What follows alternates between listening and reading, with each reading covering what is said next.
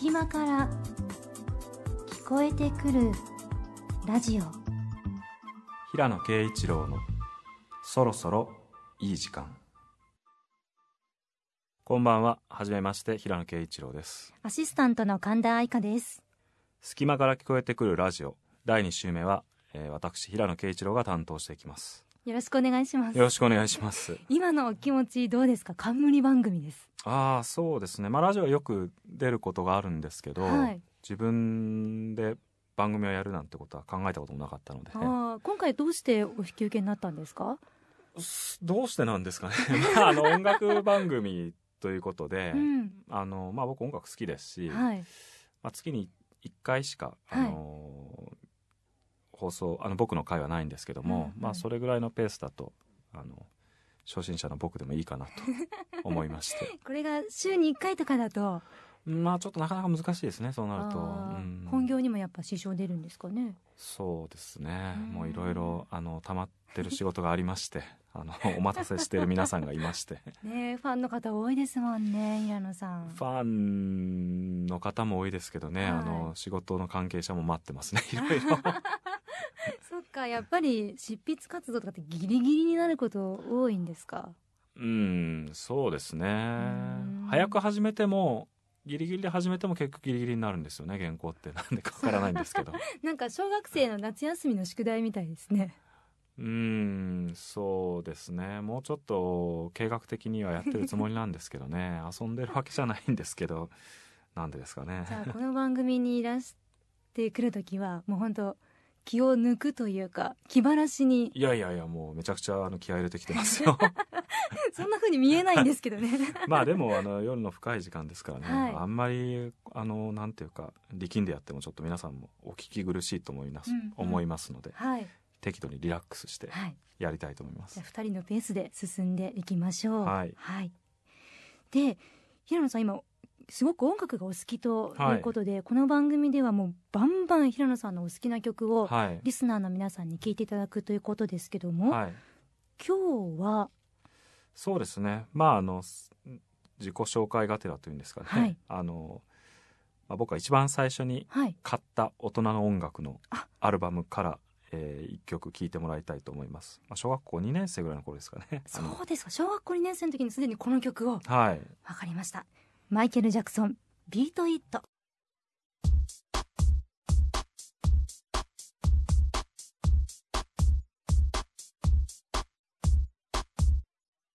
隙間から聞こえてくるラジオ平野啓一郎の「そろそろいい時間。改めまして平野啓一郎です」神田愛花です。マイケル・ジャクソン「ビート・イットまああの僕姉が8歳年上なんですよね」はい。それでまあ小学生の時から姉がすごく洋楽好きだったんで。あそれでですか？そうですね。小学2年生で先ほどの曲聴いてるってものすごくおませさんな感じしますよね。ああそうですね、うん。おませさんでした。あの小学校の遠足とかでバスの中であの、はい。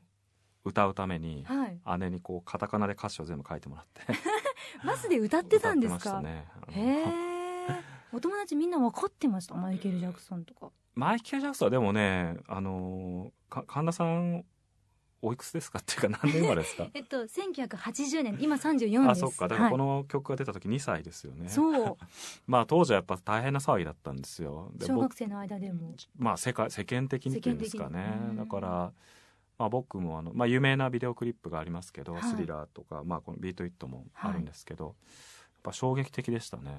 あのどの辺に一番衝撃を感じたんですか？このまあ、曲スリラー、まあ、スリラーってアルバム、まあ、曲自体は、はい。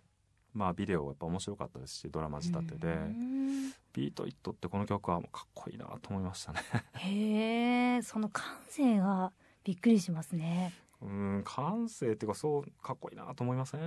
今聞けば思いますけあど小2の時って私光源氏さんとかに夢中だったので。まあ、あんまそっちにはいかなかったんですよね僕は、まあ、洋楽が好きだったんで、まあ、好きっていうかこの辺からすなんか多分好きになってたんですよね。いろんなジャンルを聞く子供だったんですか、そうですね。あのピアノ習ってたんで、はい。で家族はクラシックをよく聴いてたんでうんそれはそれでずっと聴いてたんですけど、まあ、一方で姉があの姉が大体何でも音楽切ったんですよね。すごく雑種で、はい。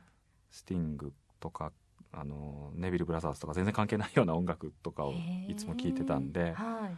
まあ、それの影響がすごく大きくって、うん。あの夜のこう洋楽の番組とかはい。姉と一緒に見たりしていて、お姉様の影響で今がある。まあ、音楽の聴き始めの頃はそうですね。でもそこからだんだん趣味は姉とだいぶ分かれてきましたけど でこの後あの平野さんのプロフィールをはい。たくさん聞いていこうと思うんですけども、ええ。まずあのこの番組のタイトルはい。ですけども、はい。隙間から聞こえてくるラジオ、はい。平野啓一郎のそろそろいい時間平野さんがこのタイトルつけたそうあですね。そうですね。はい。いやまあ夜のかなり深い時間の番組だっていうふうに伺ったんで、ええ。そういう時間のことなんていうのかなと思って考えて、まあ、大体飲みに行ったりしてこう時計見てはい。あもうそろそろいい時間だねっていううふうにん。言いません？言います言います。言いますよね。もう帰んないとなーってそうですね、はい。まあなんかそういうことですよ。だからまあ隙間っていう表現があ隙間から聞こえてくるラジオは僕が考えたんじゃないですここは違うんですね。うん違います。平野啓一郎のそろそろいい時間。そうです、はまあ、だから番組気に入ってもらえれば、はい。あの月に1回この時間にはですねまあ皆さん時計を見て、はい。あそろそろいい時間だなとラジオのスイッチをこうつけてもらいたいですよね。あ、うんうん、1時間聞いてからは寝ていただきたい、いそうですね、うん。うん。そうですね。で平野さんのプロフィールを紐解いていこうと思います、はい平野さんご出身は、はい、はいあの生まれたのは愛知県なんですよね。蒲郡市っていうところで,、はい。でただ2歳の時に北九州福岡県の北九州市に引っ越しましたんで、はい。まあ、高校を卒業するまではずっと北九州ですね。あそうなんですか、うん。そこではどんな学生時代だったんですか？どんな例えば部活何やってたかとか。部活はね、まあ、基本的に全然やってませんでしたけど中学生の時はでもどうしてもなんか入んなきゃいけなかったんではい軟式テニス部に 入軟ってました、うん。軟式っていうところがなんか平野さんっぽいですよね。いや公式なかったんですよ。ちあ。あの中学校に。あったらじゃあ公式入ってました？うーん。まあかもしれないですね。僕はあのいやなんかに入んなきゃいけなくって、はい。でもあんまりなんかあの文化部がちょっとなんかあの地味な感じだったんですよね。ああのいろいろ見てて。文化部地味と感じてたんですか？今だってまさに文化部、まあそうなんですけどね。ですよね。まさに。まあそれでうん体育会系の部活をいろいろ見てたんですけど、はい。まあ、練習が大変そうだからみんな。それで、まあ、卓球部とテニス部が一番楽だって言われてたんですよね。あの我が校では。それで卓球部を見に行ったら、はい。ちょっとあのユニフォームにはいあの何？若干のこう抵抗を感じ。短パンだったからとかですか、うんそうですね。今にして思うと卓球部に入っておけば、はい。あのなんか温泉とか行った時にこうヒーローになれるじゃないですか。ああそうですね、だから卓球部にしときゃよかったなと思うんですけど、はい、ヒーローになりたいですかちなみに？うんなりたいですね、うん。あ なんかこの人小説家だと思ったのに卓球も強いんだってあギャップがかっうこいい思われたらはい。あのさぞかしよかっただろうなと思うんですけど、うん。まあテニス部のあのサーブをむ打ってる姿はがいかっこいいなと思ったんですよね。ああで、まあ、テニス部にしようと思って入ったんですけど軟式テニスってダブルスしかないんですよ基本的に。そうなんです私も実は中学校から3か月間だけ軟式テニスだったんですけどダブルしかないんですか？そうですよ。ルールわかんないうちにやめちゃったんですよ。あそうそうなんだそれでね僕はあの「お前でかいから全員やれ」って言われて。あその頃から身長大きかったんですか？結構大きくてだから全然サーブ打たせてもらえなくて、はまあ、ボレーばっかりやってた3年間ですね。い あでも3年続いたんですね。うんでもまあいい加減なもんでしたね。僕私立の学校で、はい。あんまあんまり部活が厳しい学校じゃなかったんでまあまあまあですね。もう本当にぼちぼちとしかあのぼちぼちしか部活も行ってませんでした。勉強はできる子だったんですか？中学高校時う代いやすどうかな。でも中学の時はほとんど勉強しませんでした僕、そうですか、うん、高校入って、まあ、大学受験とかの時はやっぱり勉強しましたけどかなり。あ中学時代はもう全然勉強しませんでしたね。ー本読むのはもう昔からやっぱり好きだった本は好きでした、うん、本読むのはすごく好きだったんで。いつ頃からどんな本を読んでたんですか？まあ小学生の頃はあんまりそんな読書家でもなくてん。日本の名作とかで読ん読みなさいとか言われてるものを読んだ日りして本たんですけど。昔話みたいなのですか？昔話までは遡らないんですけどね。なんていうのかな。あの坊ちゃんとか、はい。えー、小学生で、うん、あの分量を読んでたんですか？坊ちゃん短いですからね。いやもう私にとっては。本当ですか、はい。我が家猫でやるとかじゃないですよ、すごいですね、うん。まあだけどあんまり面白いと思わなかったんですよね。その小学生の時は本読んでて、中学生の時にあの僕の場合は三島由紀夫の「金閣寺」っていう小説を読んで、はまあ、それにすごく衝撃を受けましてどんなところに衝撃を受けたんですか？すいません私金閣寺をちょっと読んでいないので申し訳ないんですけども。じゃあちょっとあの僕を知るために、はい。あのそのうち読んでくださわい。かります長い長いです 長くないですよ全然。あそうですか。ん。まあ文体ですかね。やっぱすごくきらびやかな文体であ自分が今まで読んできた日本語と全然違うなこれはと思ってまあそれぐらいからですかね読書を本当に好きになったのは。じゃあ三島由紀夫さんに一番日本の作家さんとしては影響を受けてるわけうですか？んまあ影響を受けましたねやっぱり。うん。あの他ももちろんいろいろ森鴎外とかええ。すごくまあ影響だけで言うとむしろ大きいかもしれないですけど鴎外とかの方が。ただやっぱりきっかけになりましたからね。あのうん。音楽とかと一緒で、はい。僕はやっぱりマイケル・ジャクソン聴いてお洋楽とかが好きになったんで、はいそれはほその後いろんな音楽好きになってってもちょっとこう拭いされないっていうんですかねその体験は。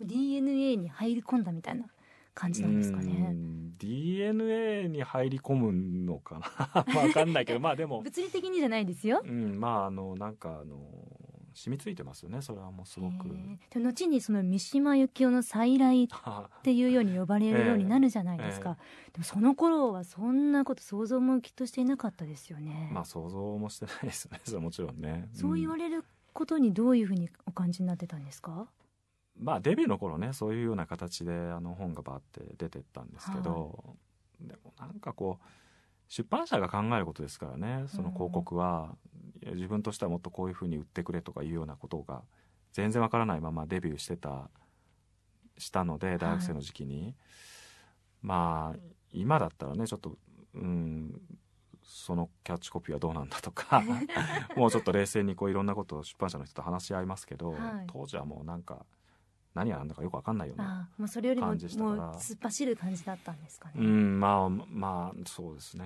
お任せというんですかねその辺うんは。ちょっと先の話になってしまったんですけど、今度高校時代ですが、はい。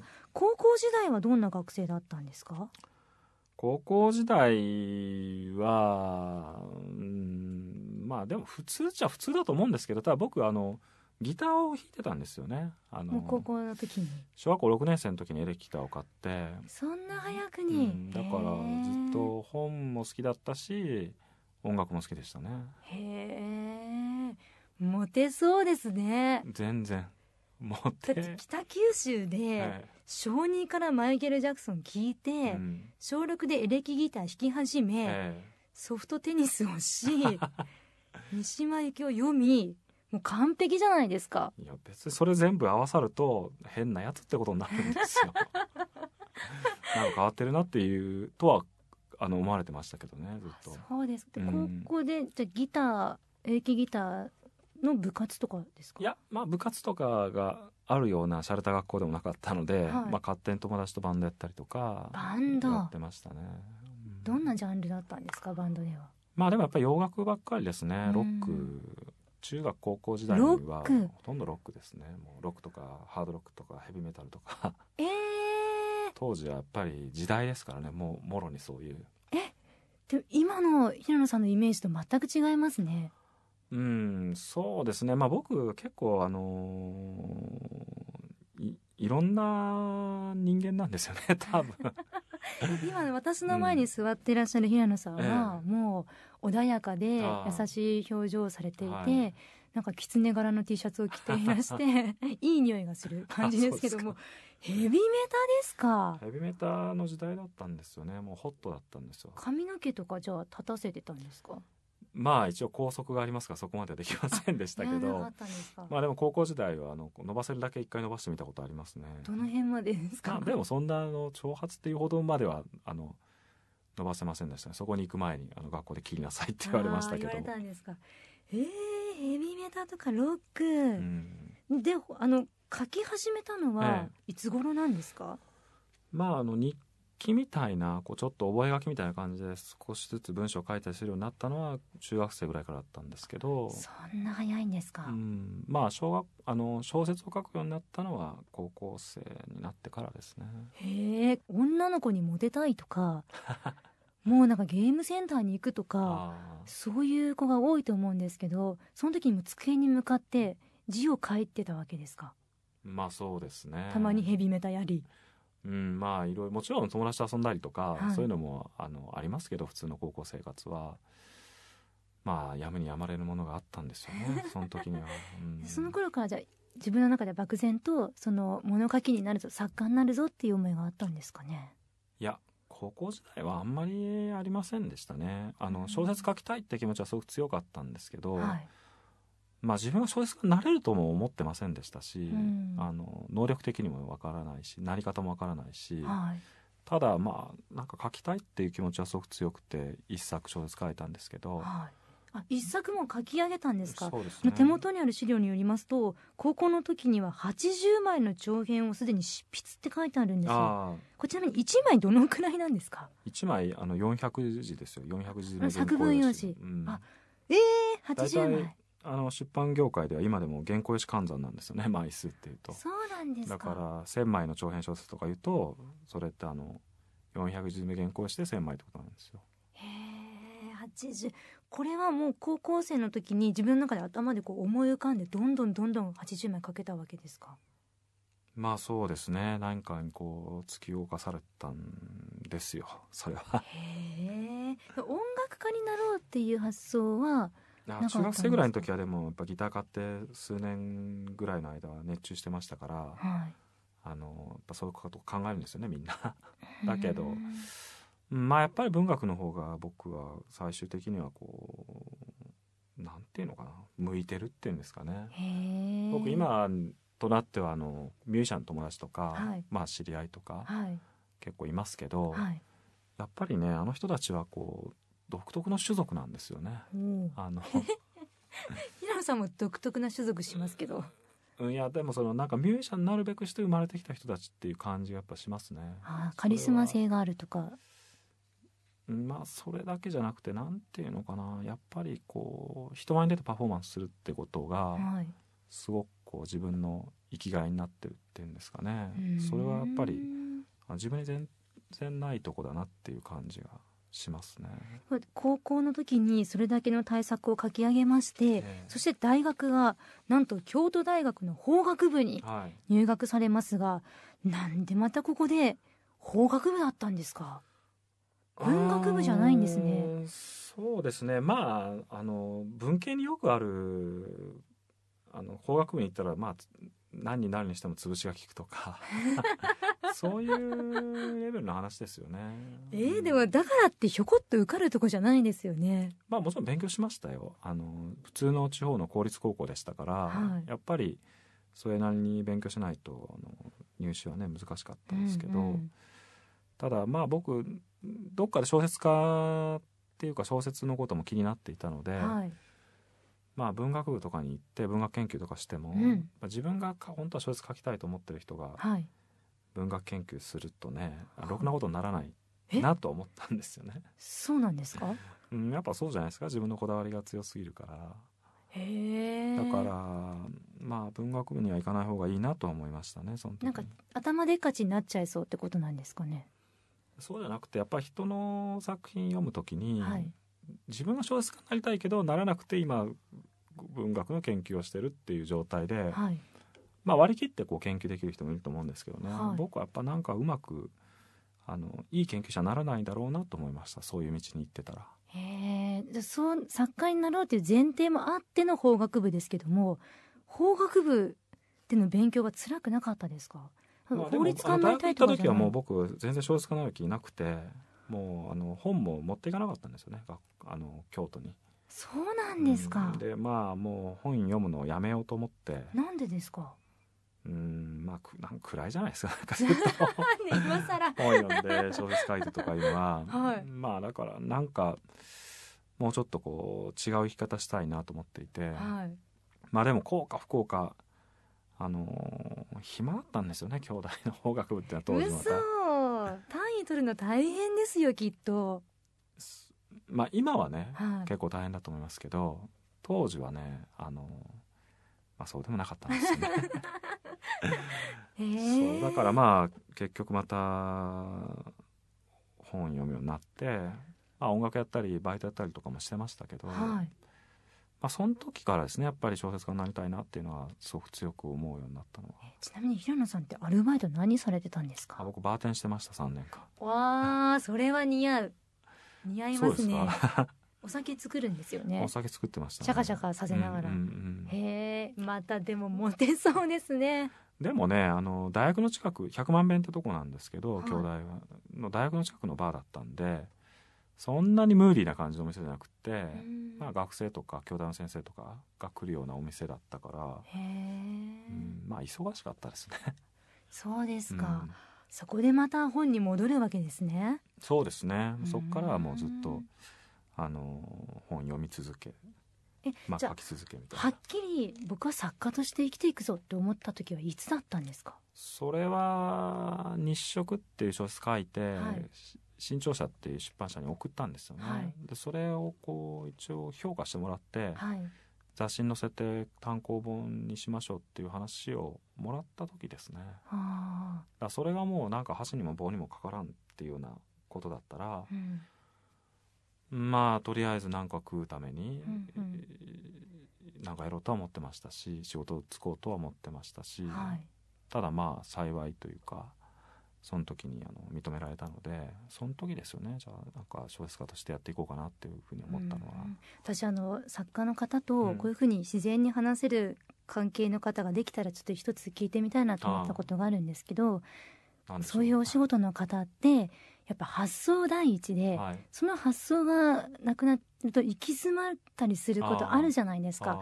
でものすごく負のスパイラルに入っていかれる方もいるじゃないですか、過去の歴史の中でも、その辺の不安っていうのは平野さんどういうふうに克服されてるんですか？やっぱり、ね、発想第一じゃないんですよね。発想はもういくらでもあるんですよはっきり言って。それはアイディア自体はもうあのいつもこう何個もあるんですよね。でそれがこう頭の中にもいくつもあってただそのものになる発想っていうかアイディアとやっぱダメだなっていうのをこう選別してあのまあそれをどういうふうに書いていくかっていうことなんで、うん、まあやっぱり一作長編書くってなると12年がかりの仕事になるんで。えー。まあ、思いつきでつまんない題材に飛びついちゃうと、はい、やっぱその2年ぐらいやっぱ苦労しますから、まあ、いつもいろいろ思いついてる中で、まあ、これならいけるかなとかこれはちょっと難しいなとかそういうのを判断するんですよね。へ発想は結構年中皆さんあるものなんですか？まあ他の作家はちょっと分かんないですけど、はい、僕の場合はだからそのアイディアが浮かばないっていうことはなくてどっちかっていうともうどういう順番でこれをあと整理してどう何年がかりで順番に書いていくかとか、はい、そっちのマネジメントの方が難しいですよね。平野さんの今日の2曲目をお聞きいただこうと思います、はい、この2曲目はどういった理由で選ばれたんでしょうか？あのー、まあ僕は中学時代の頃、はい、あのすごく好きでよく聴いてたあの曲で、はい、あのさっきのマイケル・ジャクソンの「えー、ビート・イット」っていう曲で、ギターソロを弾いてた人の曲ですね、はい、そうなんですね、はい、ではお聴きいただきましょう。バンヘイレン AFU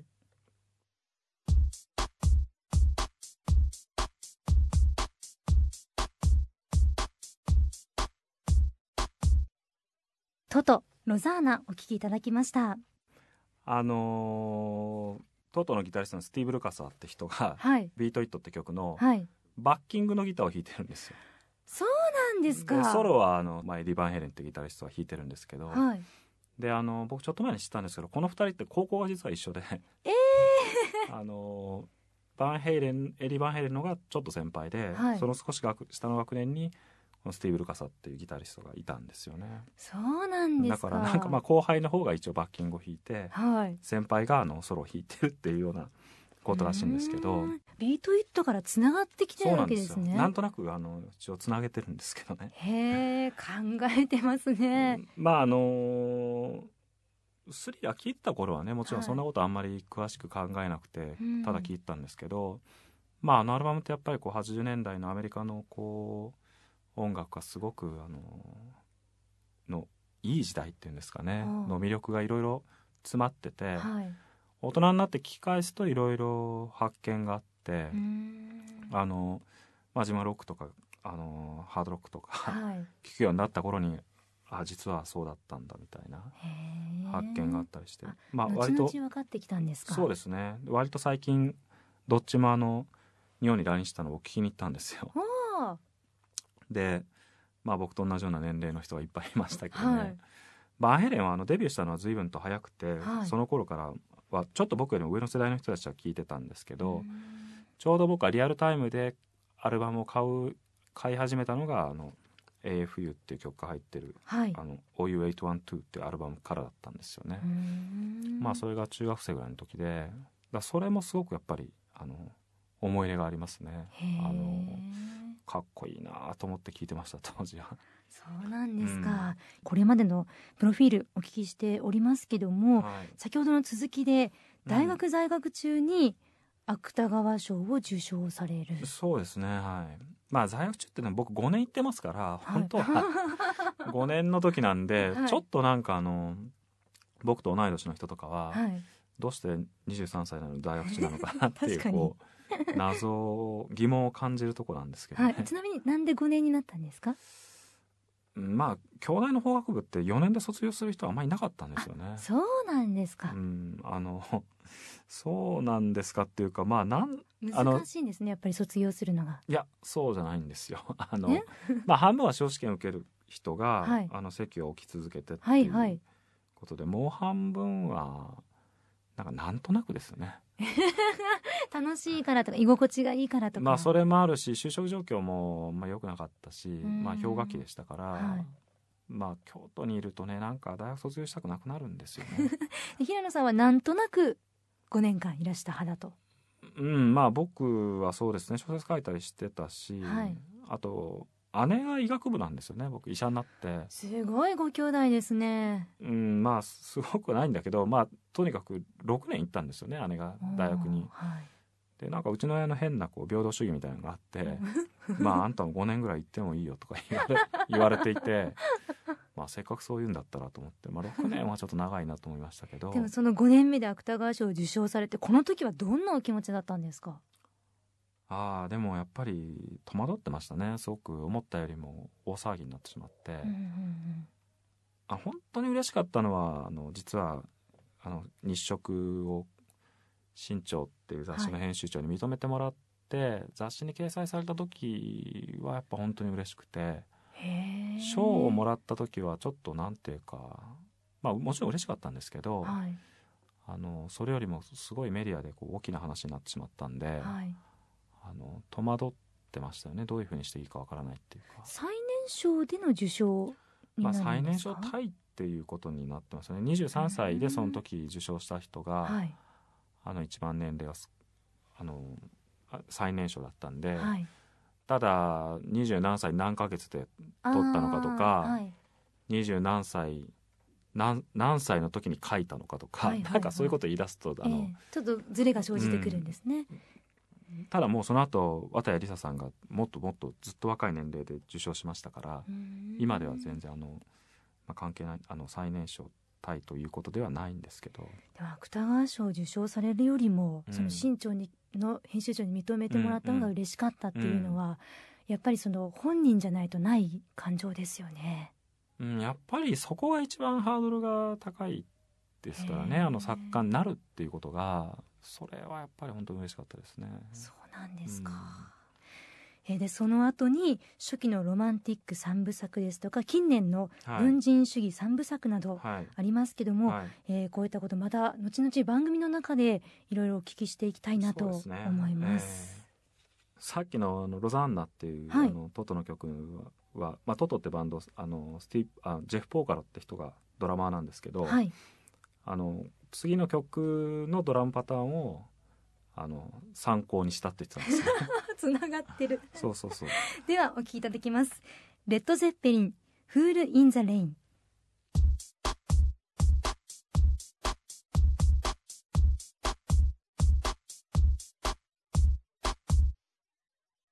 間から聞こえてくるラジオ平野啓一郎のそろそろいい時間作家さんとかからしますと、はい、ラジオってどういう存在なんですか？うんまあ作家としてっていうのはちょっとわからないですけど、はい、でもながらができるっていいですよねラジオは。ああ聞きながら何か運転しながらとか、うんうんうん、皿洗いしながらとか、はい、あのちょっとぼーっとしながらとか、うんうん。よく聞いたりされます、まあ、ラジオ聞きますね。あそうですか、例えばどんな番組聞いてらっしゃるんですか？うんまあいろいろです音楽番組とか。そうか音楽そうですね、ちなみにこの番組平野さんの冠ついてますので、はい、おそらく平野さんの言うやりたいことが全部できるんじゃないかと 思うんですけどもどんな番組にしたいと思ってらっしゃいます？そうですね。なんかニューヨークロケとか。行きたい！冗談ですけど。え冗談ですか？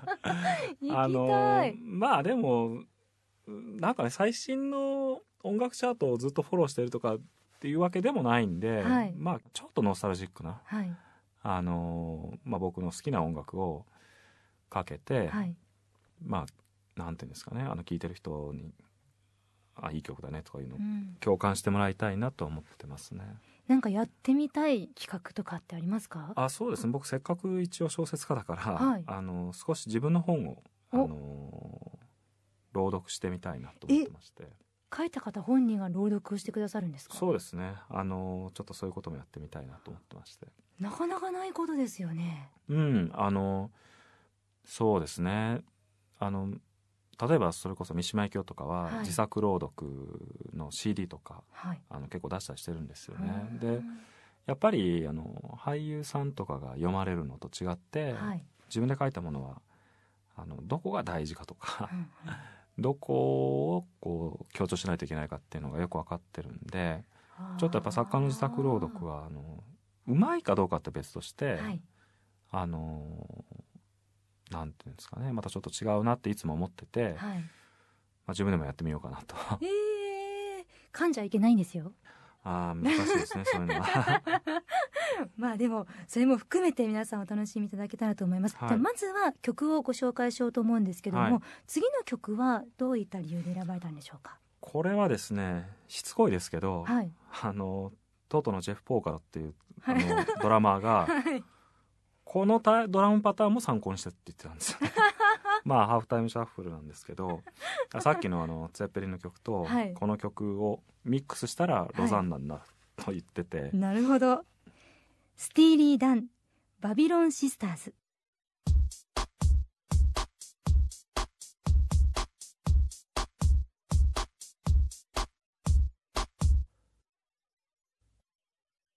黄色の琥珀。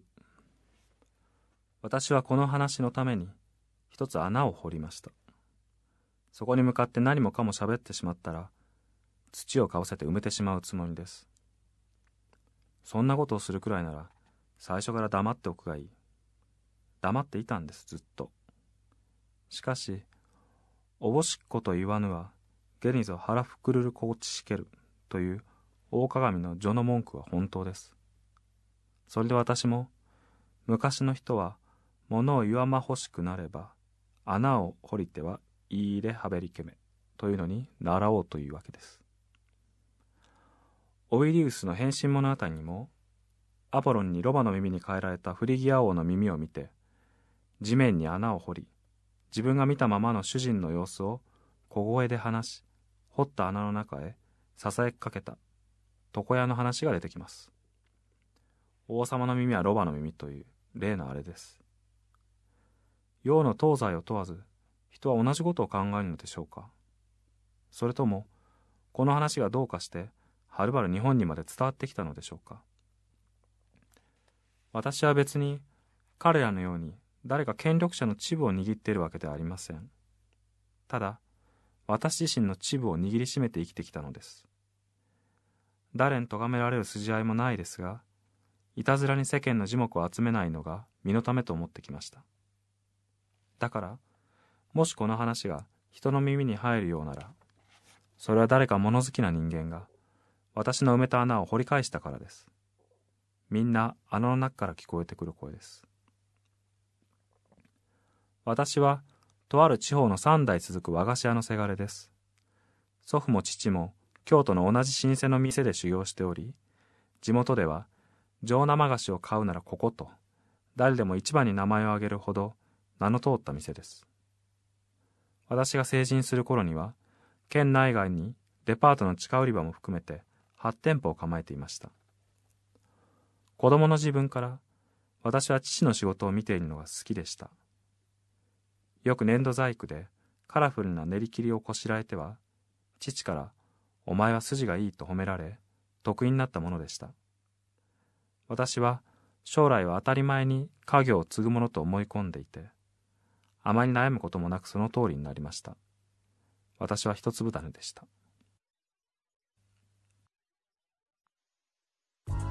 A radio program playing from a secret place. Keiichiro Hirano. It's about time.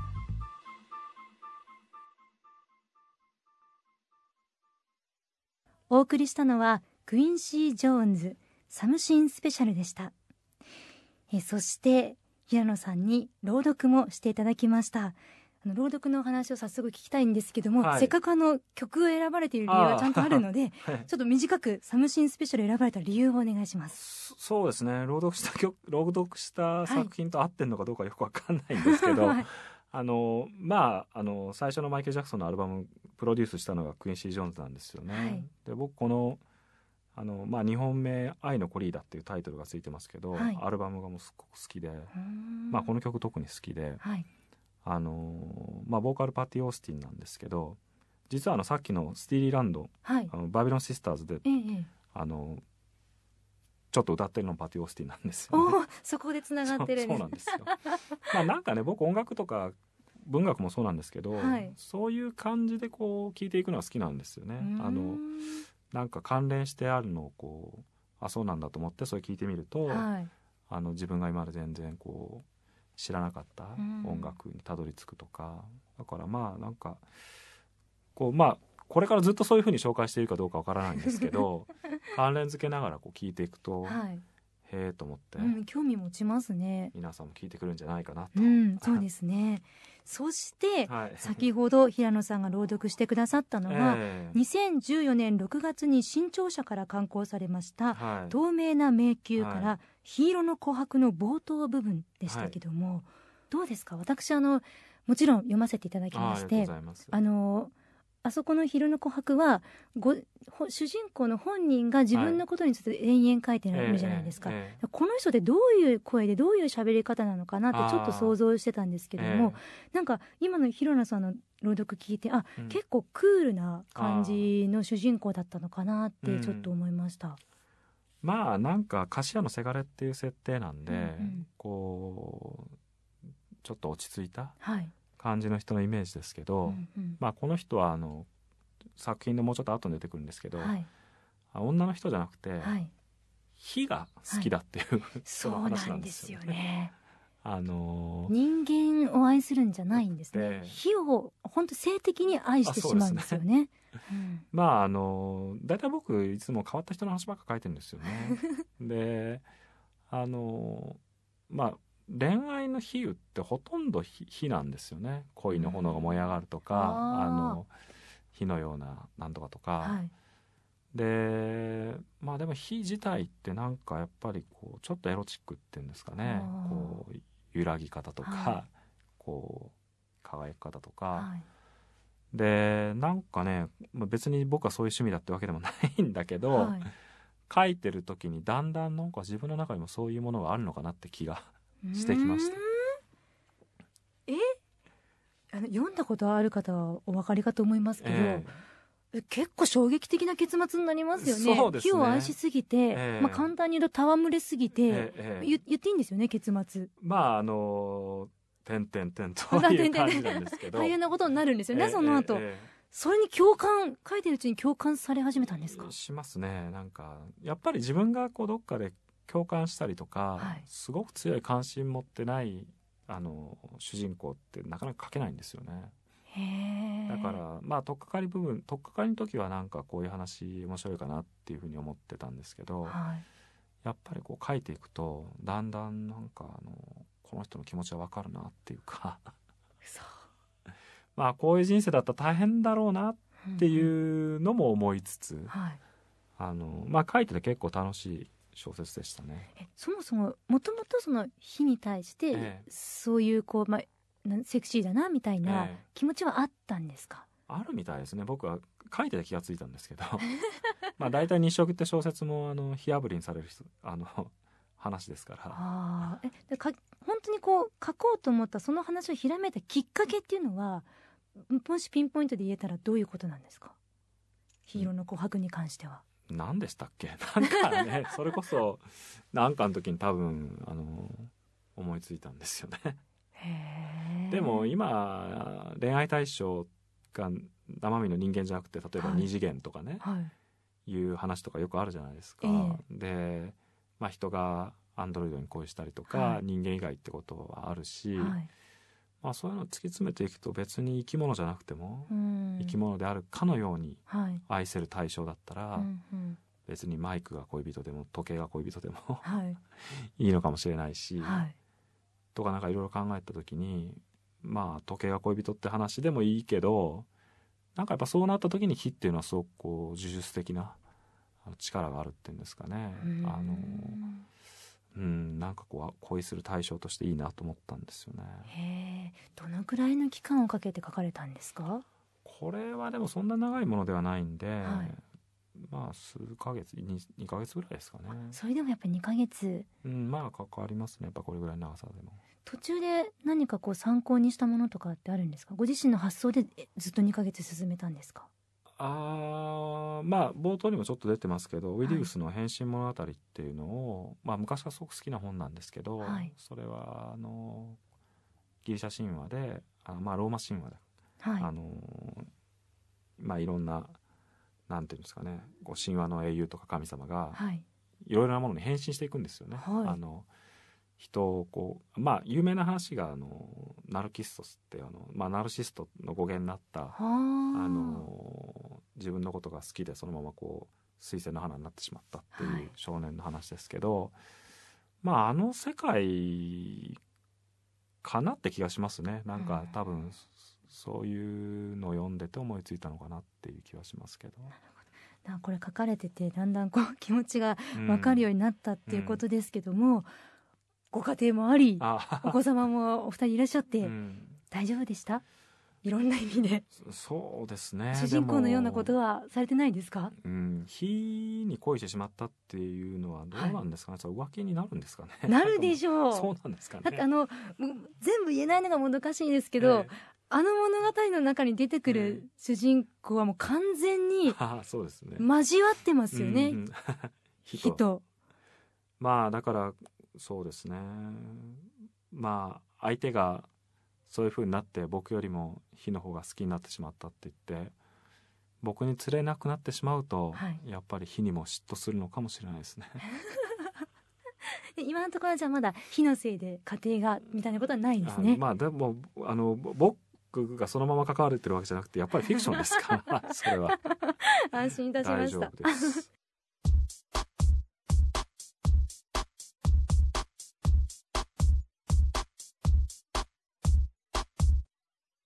隙間から聞こえてくるラジオ。平野啓一郎のそろそろいい時間。お聞きいただいたのはマイケル・ジャクソンスタートサムシングでした。